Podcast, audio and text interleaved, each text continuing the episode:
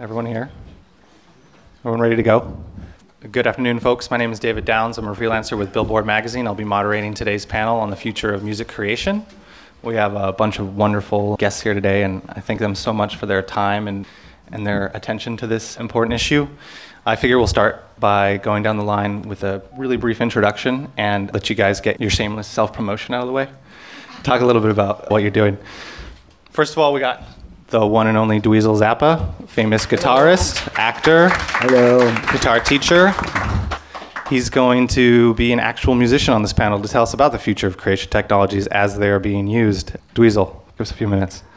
Well, I don't really need to do any, you know, promoting. I'm just here to have this discussion. So I'm happy to, uh, it- you know, talk about anything that that I use on a daily basis, technology-wise, and, and where I see the benefits of, of what technology has to offer for creating music and and what kinds of changes it's helped make for not only making music in the studio, but for touring and, and all kinds of aspects of, of day-to-day things that happen when you're a professional musician. with the air quotes. Mm-hmm. Yeah. Next up, we have Daniel Walton with Retronyms here in San Francisco. Hello. We make software for the iPad and the iPhone.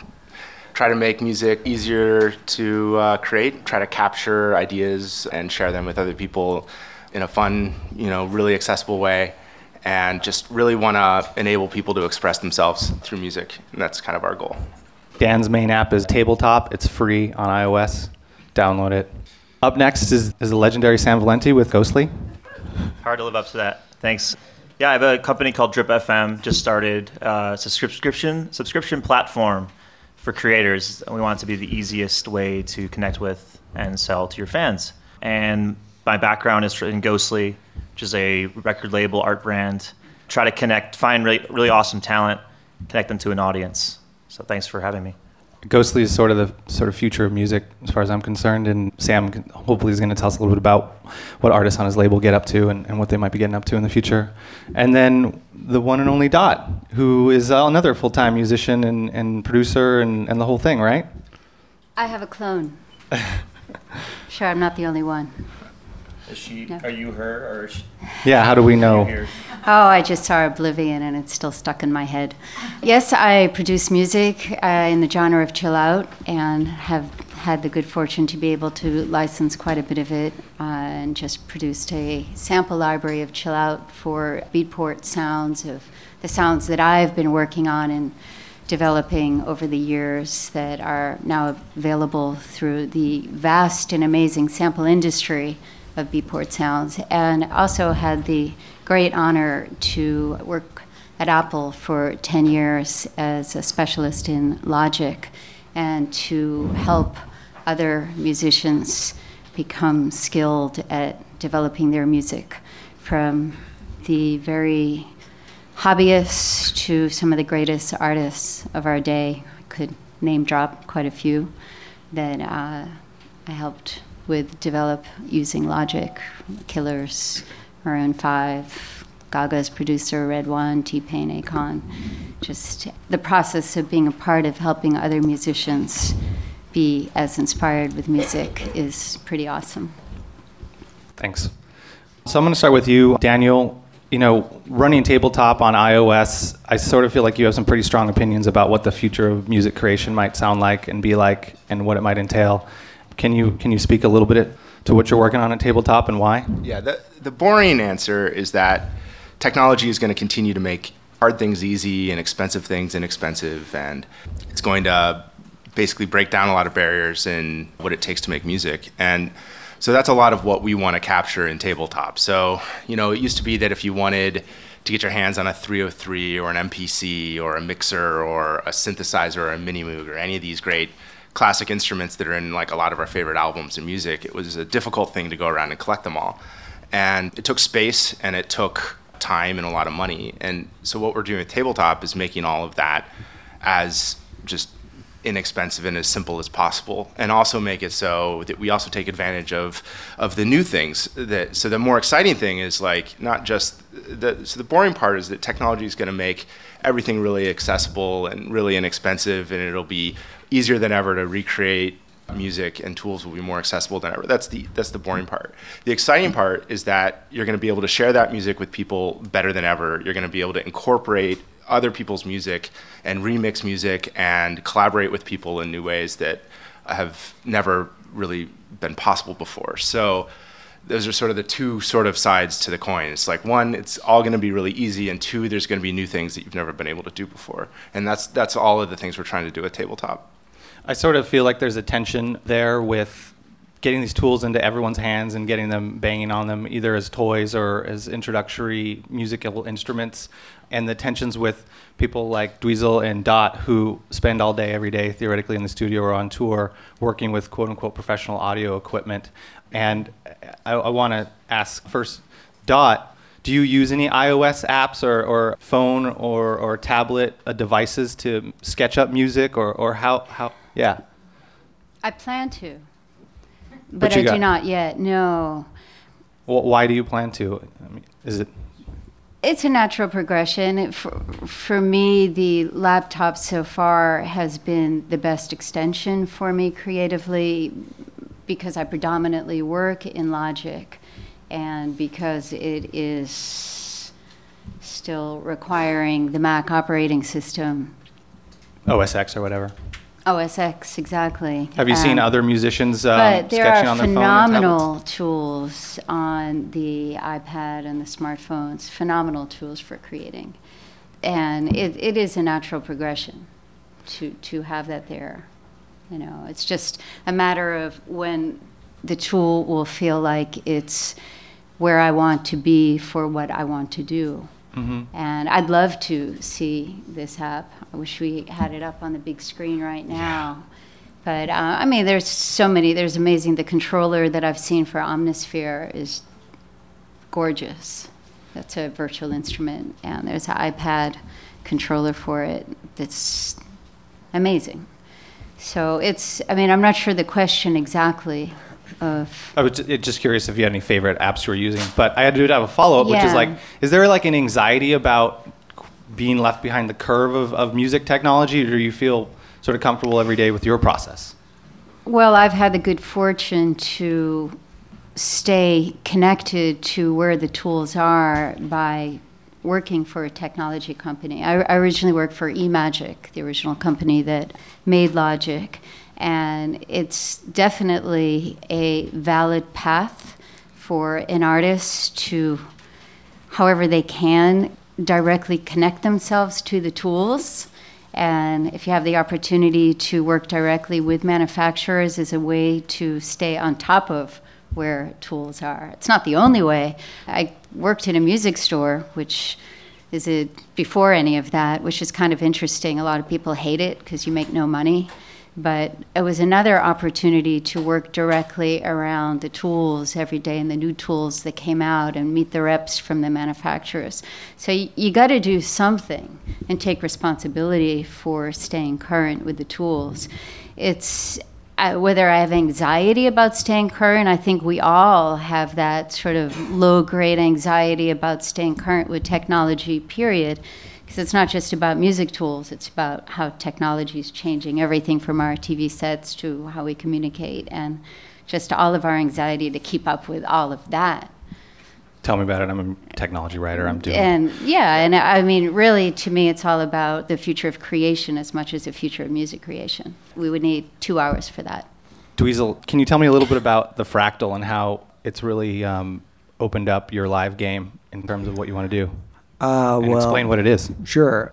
Well, I play guitar, so there's a, a device that was made by this guy named Cliff Chase called a Fractal Audio Axe-Fx, and it's basically a guitar preamp that will allow you to recreate the sounds of the classic gear that, that everybody who you know is a fan of guitar music and stuff would would covet things certain amplifiers certain kinds of effects and stuff like that. So he's found a way to to to dial this stuff in in this this unit and make it so that the actual audio quality uh, and the, the, the, the, the playability of it emulates those real deal amplifiers to such a degree that you no longer need to own those things because they exist in this one box. Isn't that sacrilege right there, what you just said? Well, to some people, there's a lot of people that are always going to be like, "Oh, the tube version's going to be better," you know, Tubes. uh, tubes. This, that. But you know, many of the tubes that were in these original amps cannot be produced anymore, so you have to use a different kind of tube.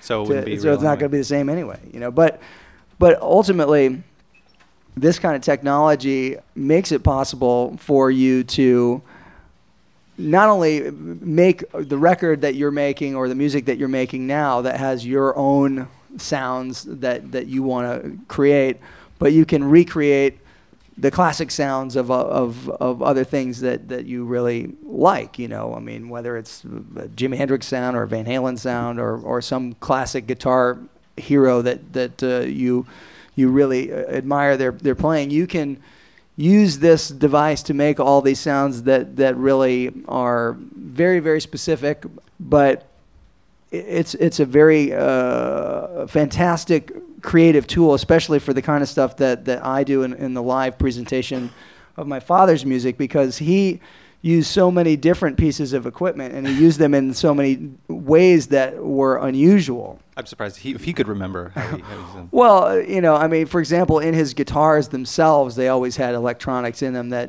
that nobody else was was doing. Like he had parametric equalizers and he had preamps and things that raised the level of the guitar to the level of I'm talking about the actual audio input level so that was the that's the same as studio equipment, you know, because you're always going to run into a line level issue so anyway, the the impedance problem that you run into changes how gear operates. So he said, "I'll just make my guitar the same level as the gear that I want to use, so he can actually use the studio quality gear." And this was stuff that he was doing back in the you know the the late '60s uh, into the early '70s. And anyway, this kind of device the, that I was talking about uh, uh, enables me to recreate a lot of those sounds and be able to perform the music using sounds that are evocative of the era, you know, because when we try to present the music, we're trying to also be respectful to, you know, what I feel as part of the music itself is the the production, the sound and the character that you're used to for the recording is inherent and, and part of the, the overall experience that you have with the music. So the, the production sound is is tied to the, the actual music itself. So when we're performing some of this stuff that we um, that we do, we we try to make sure that we are capturing the, the sound of uh, the era and that it's that it's evocative of that that time frame. And emulators are that good now. Yeah, and uh, I mean, it, it really has gotten to the point where this is a, a device that uh, I mean, I literally I will use this and plug straight into the PA. I don't have, you know, amplifiers and things on stage that I, you know, I don't have like the wall of Marshalls or any of that kind of stuff that that people. I mean, those are still a valid way to make a great guitar sound. But I'm just saying that th- there is a, a digital tool that is so impressive and so useful that you know, uh, it, it has changed everything about the way I record and, and play, really. Sam, you work with some of the most cutting edge artists on the planet, and you see them in the studio using gear every day. You've seen them for a decade now or more doing this. Can you tell me what you're seeing recently and, and which way the wind's blowing, so to speak? Sure. I mean, it's go- going all different directions. Obviously, I think that you know this this there's a propensity towards like gear fetishism. That's because we're all excited about new technology. But I, we just signed a kid who's only using Fruity Loops, which is I think free and very rudimentary and very basic. We just signed a guy. I was in a studio yesterday here in San Francisco with a very full live band recording setup happening. Tycho? Tycho, yeah. Are we allowed to? Yeah, he's Tycho's working on his album, and it's very much kind of a throwback in a lot of ways to maybe a more psychedelic, rock-inspired, proggy sound in some ways. So to me, it's like electronic music's just a, a, me- methodology, uh, not a not a genre. You know, it's like whatever tools you use best, that's the tools you can you should use. I think it's fantastic that they are evolving at the rate that they are accessible through products like yours. I think the MPC product that Retronym's put out is one of the best things I've ever seen of its kind. And I love that there's a sort of democracy with production the way that there has been in distribution. Maybe five years ago, this panel would have been about releasing your own record. Now it's about producing your own record. And with technology now, it's affordable to be able, there isn't an impedance that you need to have a certain amount of money or a studio or what have you to make a record. Now, does that mean you have good records? I don't know. That's down to the musician. The inputs will always be more important than the black box, I think. But it's great that now we, we can have all kinds of real musicians and electronic musicians choosing the path that's best for them as opposed to being forced into a, a de rigueur system. So, yeah. I, just completely agree that it's it's you know even though we, we, we like to be the sort of uh, tool maker and instrument maker, it's up to it's up to the artist. I mean, it, it's their level of commitment to express themselves, and the tool. I see a lot of people get really wrapped up in which tool they're using and how they're using it, and if they're if they're current and all that kind of stuff, anxiety, etc. And it's like I think it really comes down to just uh, you know it's the future of, of music making is really in the hands of the artist very much. I absolutely agree with that. So do you think? driven by the tools. Uh, yeah, tool, tools are great. As I said, I mean, I, I just and feel if like if there wasn't an electric guitar, Yeah. would we have yeah, XYZ genre of music? If there wasn't a violin, what would Mozart have done? I mean, it's it's a, Yeah. I always sort of see it as like a uh, it's a little bit it's both. yeah, it's both. It's they have to come together at Yep. the right time in the right place, but to make it sort of a an instrument. But still, I, I, I think that tools are becoming more accessible, and I think that's really great for artists. But you know, it's really artists that are gonna yeah. Back to you, Sam, for a second. You saw Tycho playing instruments in time in a room with guys, you know, looking for that swing essentially Sure. that was on the new And Daft he'll- Punk he'll- album. He'll edit that down and find bits and pieces, but it's coming from a live place, Mm-hmm. whereas maybe his last record was coming from a program place that he had to replicate live on stage. And you- now there's an inversion happening, and I think the Daft Punk, the rhetoric around the Daft Punk album as being this sort of bellwether towards live music, the feel of live music returning, even though we're in a very much an electronic mo- moment. like a quantization backlash. Perhaps, you know, subtly. I mean, or just like the music of Vic J. Dilla, which was kind of like broken time signatures. I mean, we're always in a sort of fight with that, the grid, right? You're going to want the grid. It feels it's safe, it's sane.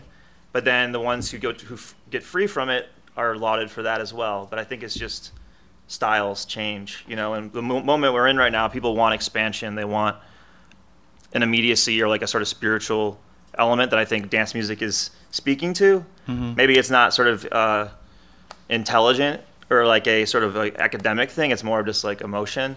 And whatever tools help musicians get that feeling or crowds get that feeling, that will be in vogue.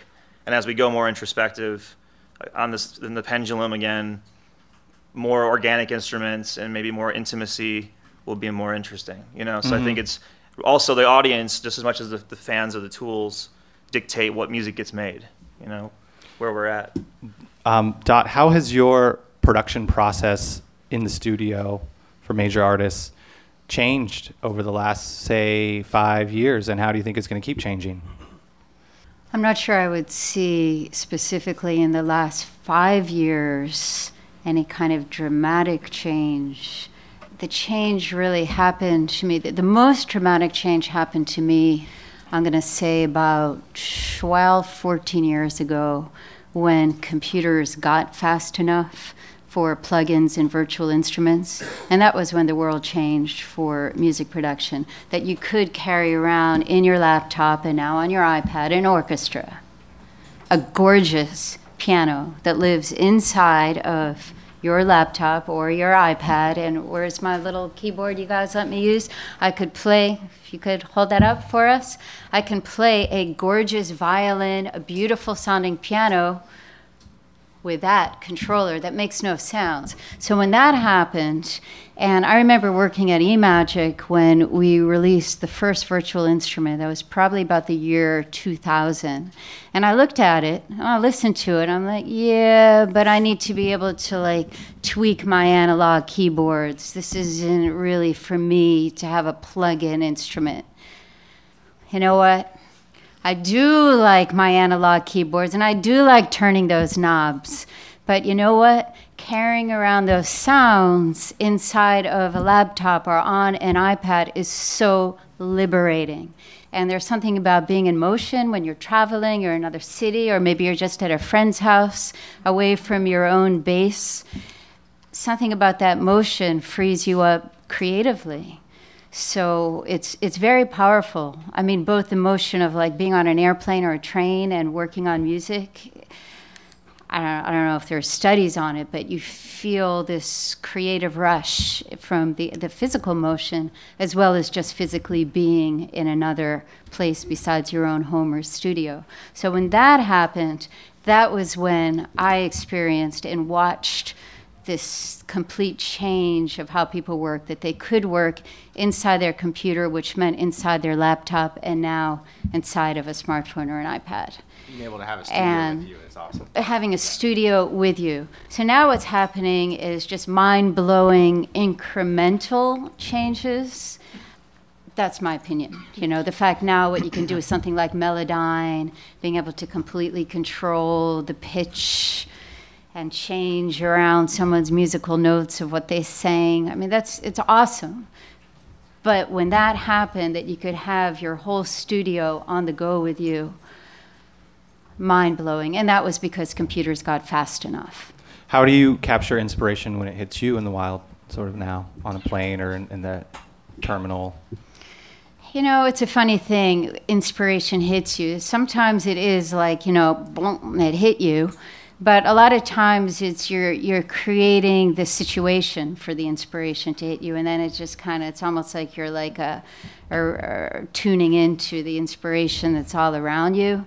So you know, just having a nice setup, Okay. whether it's inside your laptop with some awesome headphones, you know, whatever it might be, you're creating the conditions to create, and it just lets the inspiration in. So I might find you at SFO with your headphones on and your laptop open, sort of working away, or I'd love to. I mean, actually, I'm trying to take advantage of all the awesome people here to speak with, so you, I probably won't go inside my headphones today. yeah. But I think, like Insta- to that point, just the idea of capturing inspiration. I mean, Instagram's a great analogy, uh, uh, and they, all the all the photo apps where a lot of people who weren't photographers weren't able to at least touch the cloth and like experiment with creation. I think we're gonna find in the next like very soon, music creation being as ubiquitous as photo sharing. You know, it, it, not not necessarily dumbed down, but just intuitive and fun. And the way SoundCloud's about capturing audio, like why can't this conversation be being remixed or reassembled in a way that anybody can understand? Yeah, I, I- think that's great for for.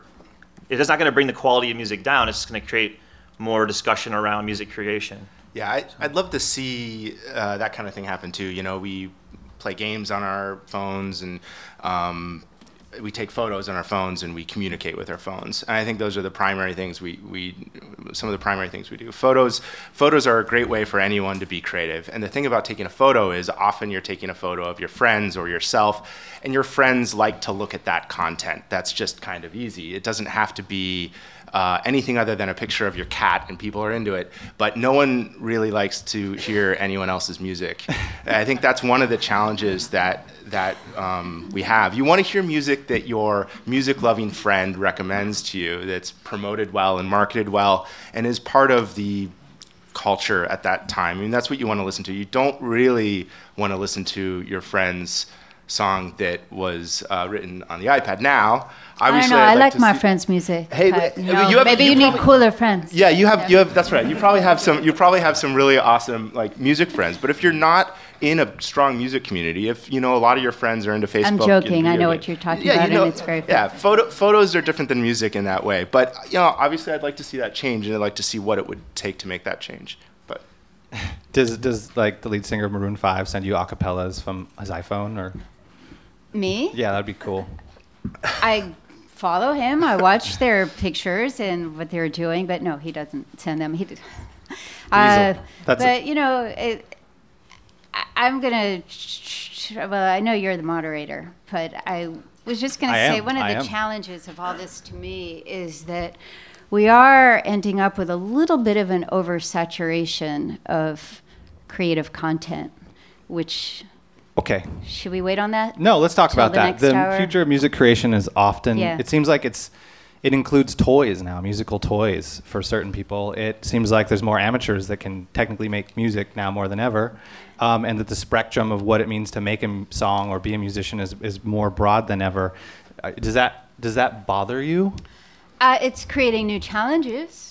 Go it's into that. creating new opportunities and new challenges. Like? I mean, I, I love how democratic it's gotten. It's kind of like when everyone's four years old, you're given a box of crayons and encouraged to draw, but somehow you're not all encouraged to write your own music. You're encouraged to draw your own picture, Yeah. but not to like, why don't we get taught that we can write a song when we're four years old? Yeah. It's like another well, we don't get taught that. You just get handed the crayons. But now you might be handed in a well, tablet. But, and we are getting handed the tools that everybody can create now, and it is a challenge of, of uh, oversaturation of creative content. At the same time, uh, on the flip side, it's been liberating. The fact that I could build my own website in an evening in about three hours with Squarespace though I don't know anything about HTML, I don't know anything about web design, but I could drag and drop photos and MP3s uh, and create a website that some people say it looks pretty good. so, you know, that's the empowering flip side of the tools getting easy. I'm musically trained, but now I can build that website for my music. What are the challenges? You got like amateur producers taking taking your work with their you know toys and crayons, or Um, just the challenges that that the devaluation of what music is, how of being paid for your music. I remember some years ago when I got the opportunity to license my music. It wasn't really what everyone was trying to do because they were, you know, being rock stars and stuff. But and so I kind of got into a niche of being able to license music. But money. now everybody wants to license your music because that's where the money is. You know, the, not from selling records. So now I'm competing with, you know, Maroon 5 to license my music because they want to license it too. So it's it's it's it's a lot of challenges, but you know, I don't know when life was ever really easy for musicians. It's not like there's some romantic past when if you were good you got paid. Like Yeah. when was that? never, right? I miss that. Uh, Dweezil, So, is there yeah. too many songs and too many musicians now?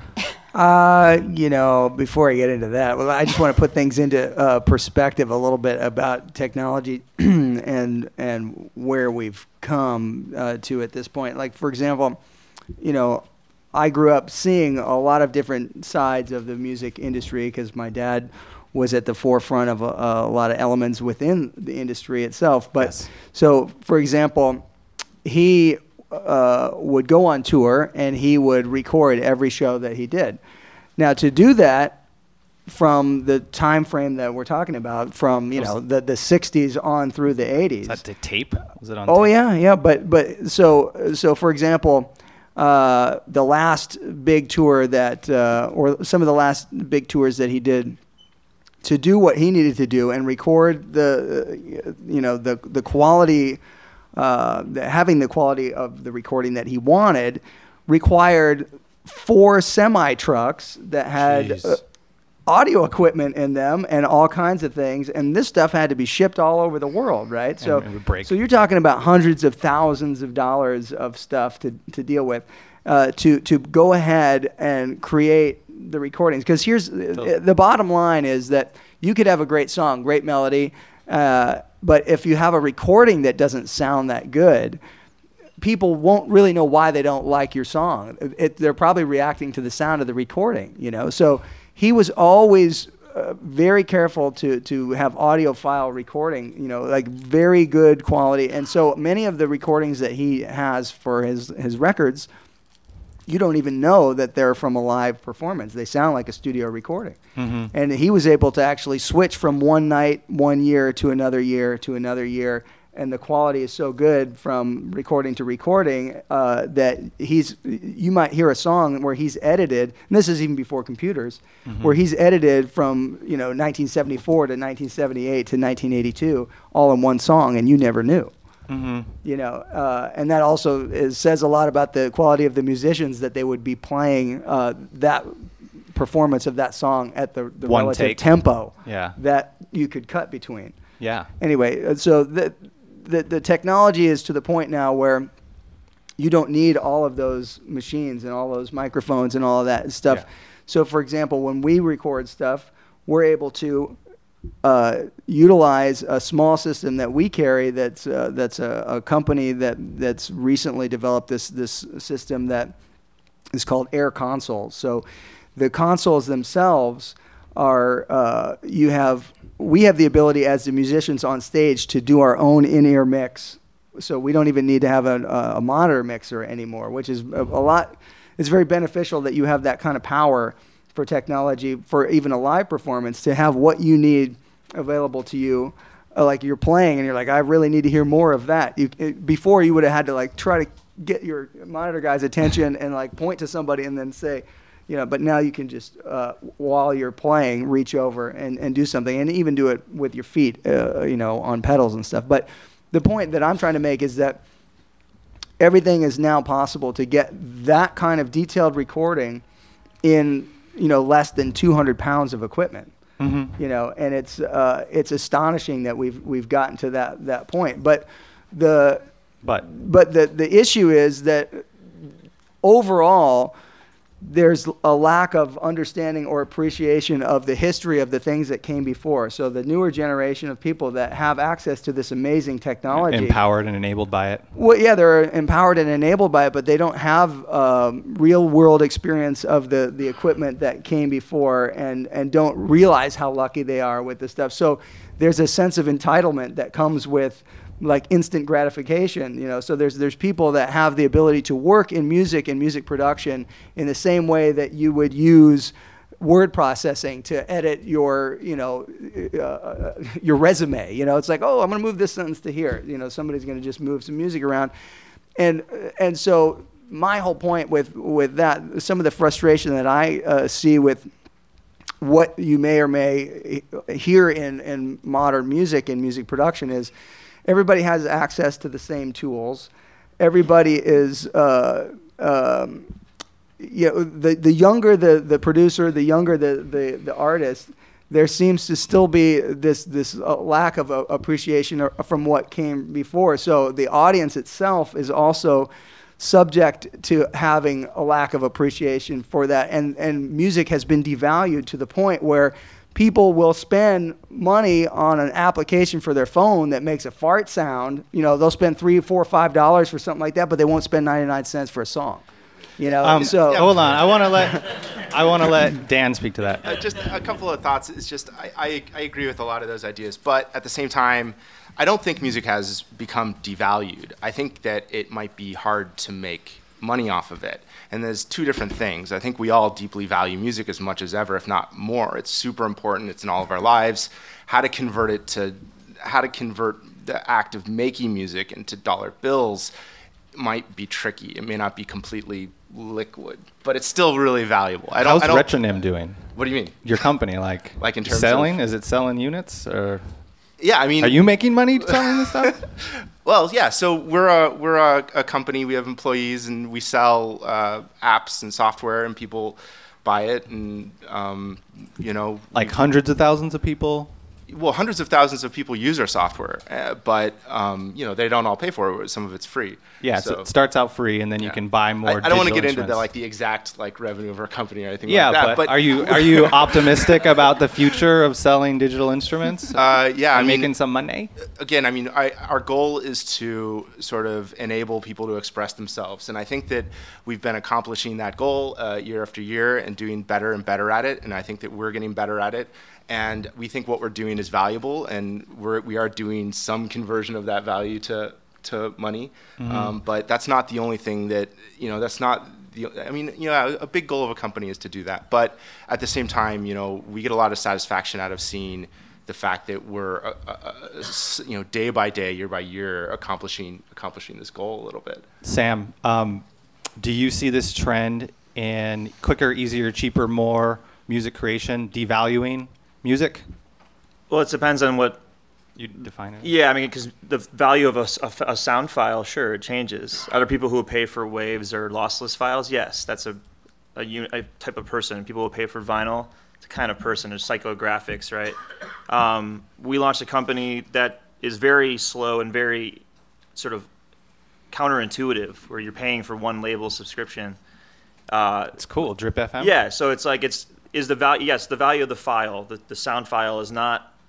It's negligible. Storage is big enough. Download speeds are big enough. Like in the old days, you could justify the expense of a file based on the sort of bit rate and and uh, how long it would take to sort of transfer. Yeah. That's all kind of moot now. It's more like what's my association to the music, um, and my sort of brand loyalty to the artist or to the label or the or the whoever it is involved.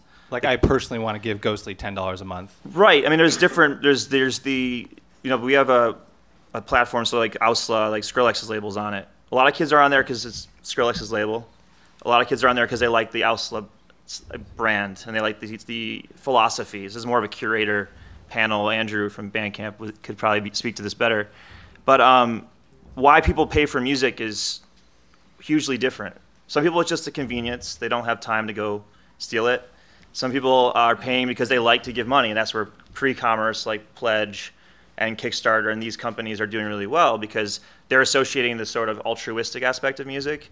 So I don't believe music's lost value. I think the virtuosic aspect of music has lost value where I don't I don't think people appreciate musicians on the level that they used to, for sure. It's a different thing. They're they're choosing to give their money based on the experience they get back. So if, if I'm gonna go to Ultra Fest with my friends, they're paying for music, but they're paying for the social aspect of going. It's not necessarily the song anymore. It's to be part of the club.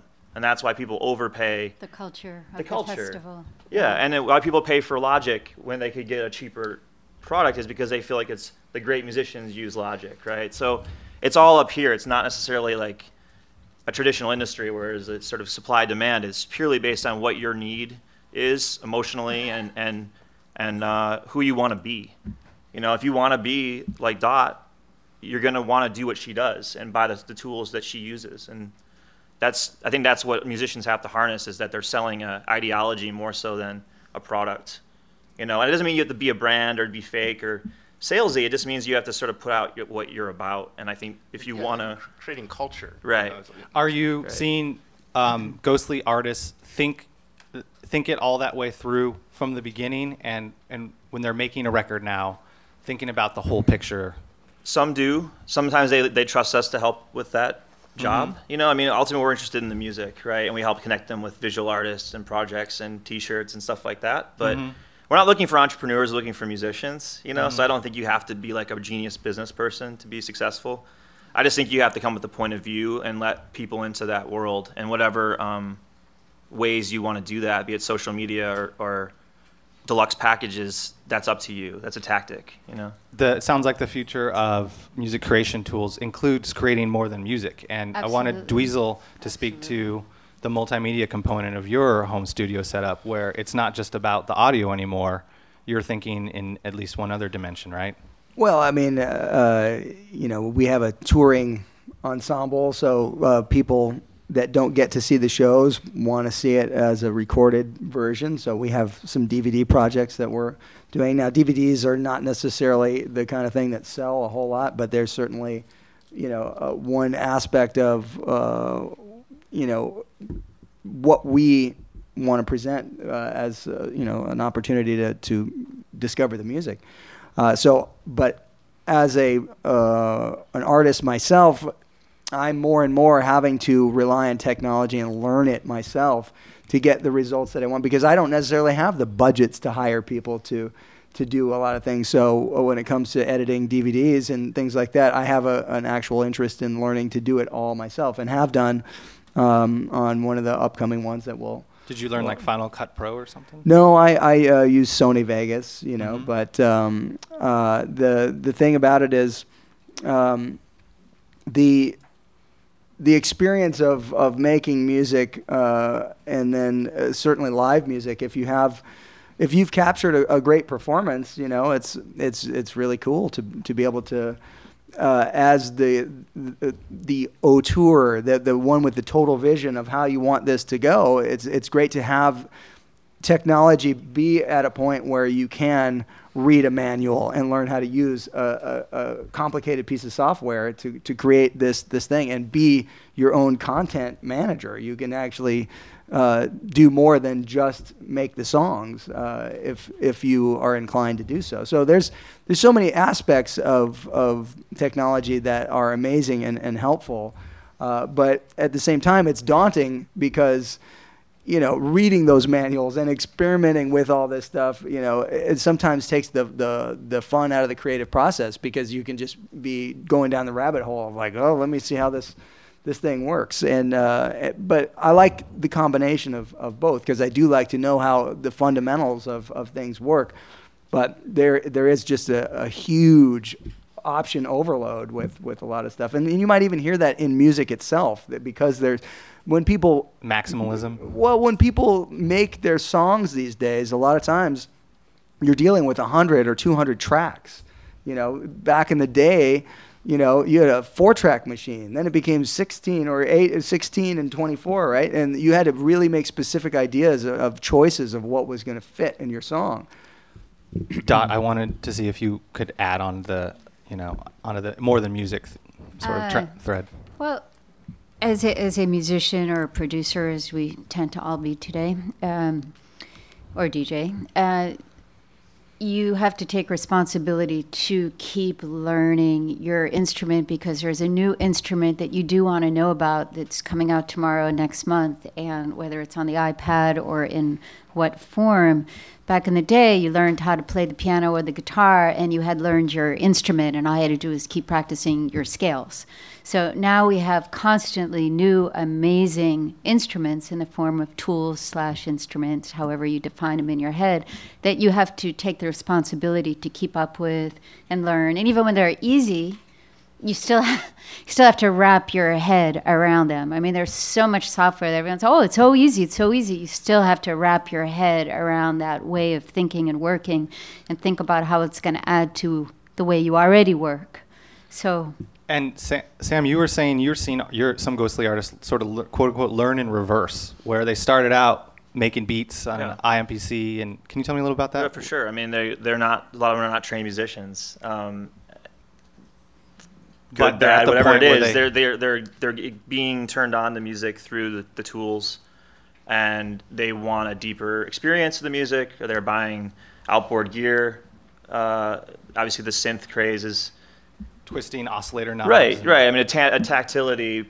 I think you have to trust that peop- the, the people who want to go deeper, you know, she's gonna find uh the software or the tools or the synths that maximize the best performance. You know, and I think it's easy to assume that just because we have these sort of surface level, cheaper options that people are going to stop there. But you know, it's like photography. Not everyone's going to go buy you know a Hasselblad or like a Leica and learn about darkroom photography, but some people will, and they're going to be really good at it because they grew up from age five shooting photos and understanding composition. And so I think you have to trust that like the the people who are serious about it are going to really Graduate. graduate, and that goes for music education, not just as makers but as listeners. I without without hip hop, I wouldn't have gotten into jazz and a lot of music, but because it was sort of presented give in you a way. taste- What's that? Give you a taste to jazz when you listen to hip hop. Right, and I and I Yeah. wouldn't have. I would have thought it too academic as a Yeah. 13 year old, you know, with Right. sort of Jazz dumb isn't cool, taste. you know, when you're 13. Yeah, I mean, Yeah, and guys but- like Beastie, the Beasties, and and Eric B and Rakim, like they they Tribe, synthesized it, of course. and have- yeah. And that's you need that. You need that reinterpretation. So you get to kind of trust the process that this is going to be for a better knowledge. You know. But there, there are still elements where, for example, uh, and I, I think it's great you can be exposed to all kinds of uh, different styles.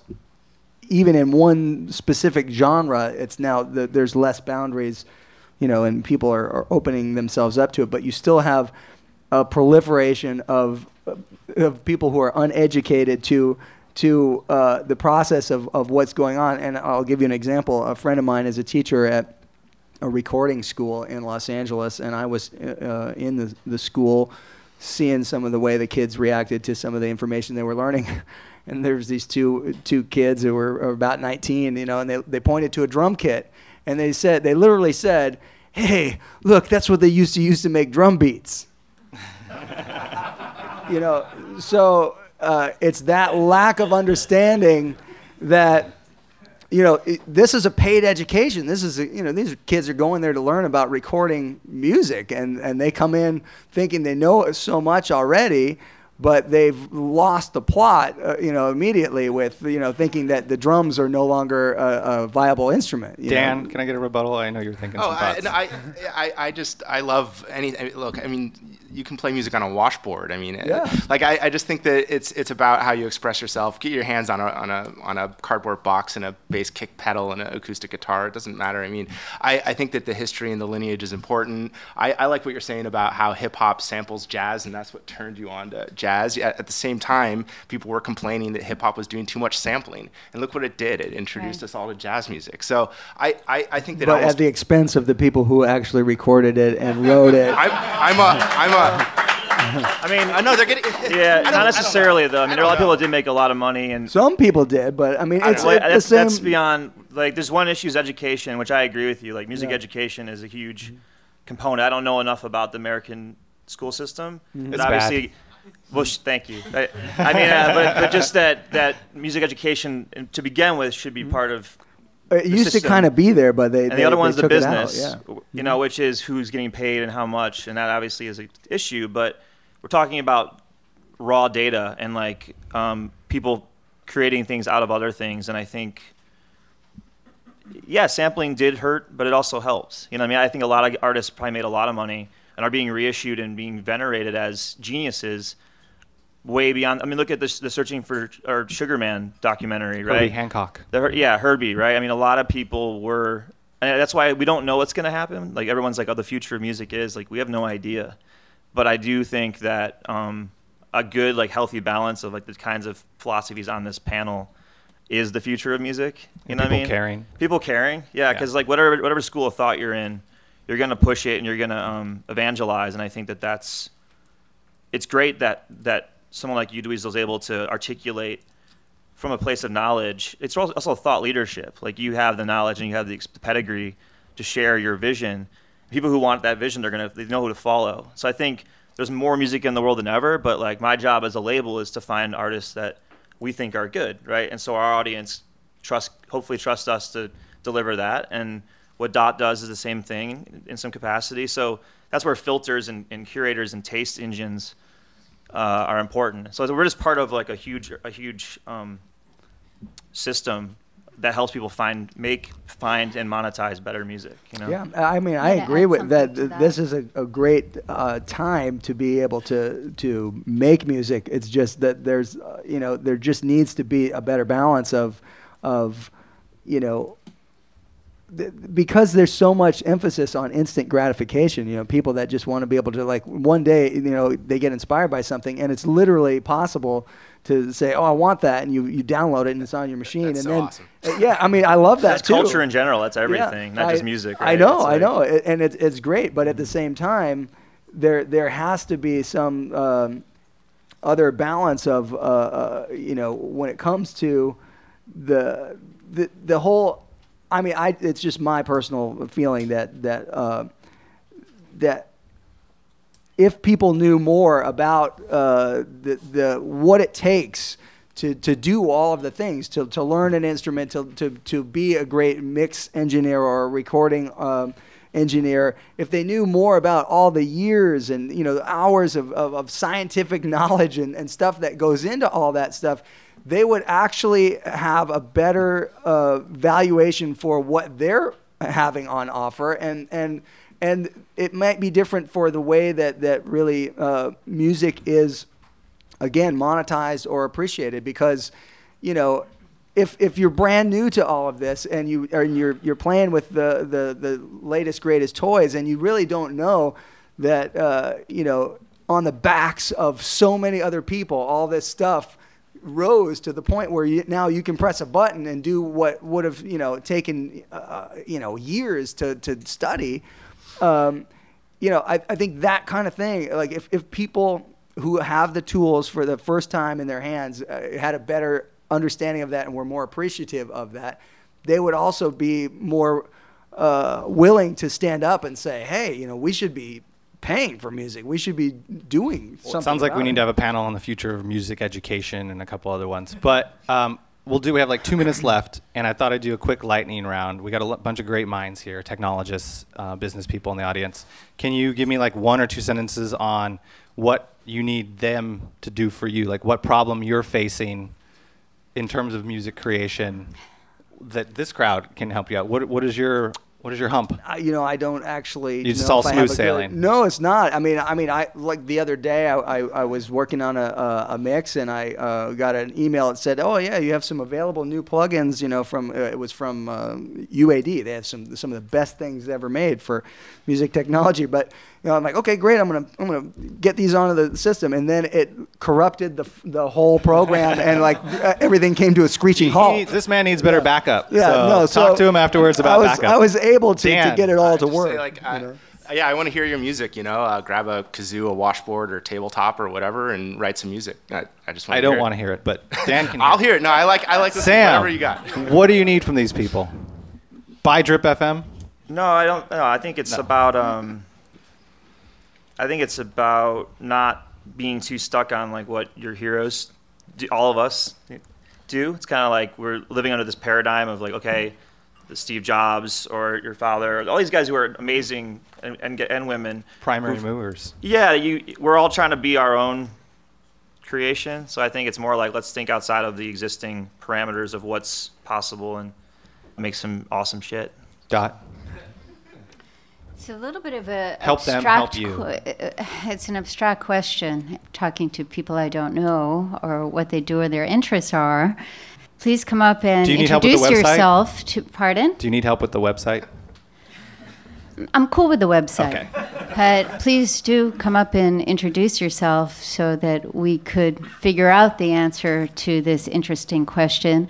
In general, I'd say that many of the things that we're talking about are not really a problem of music creation or the music industry, but about creation in general today and a cultural question of encouraging depth Yeah.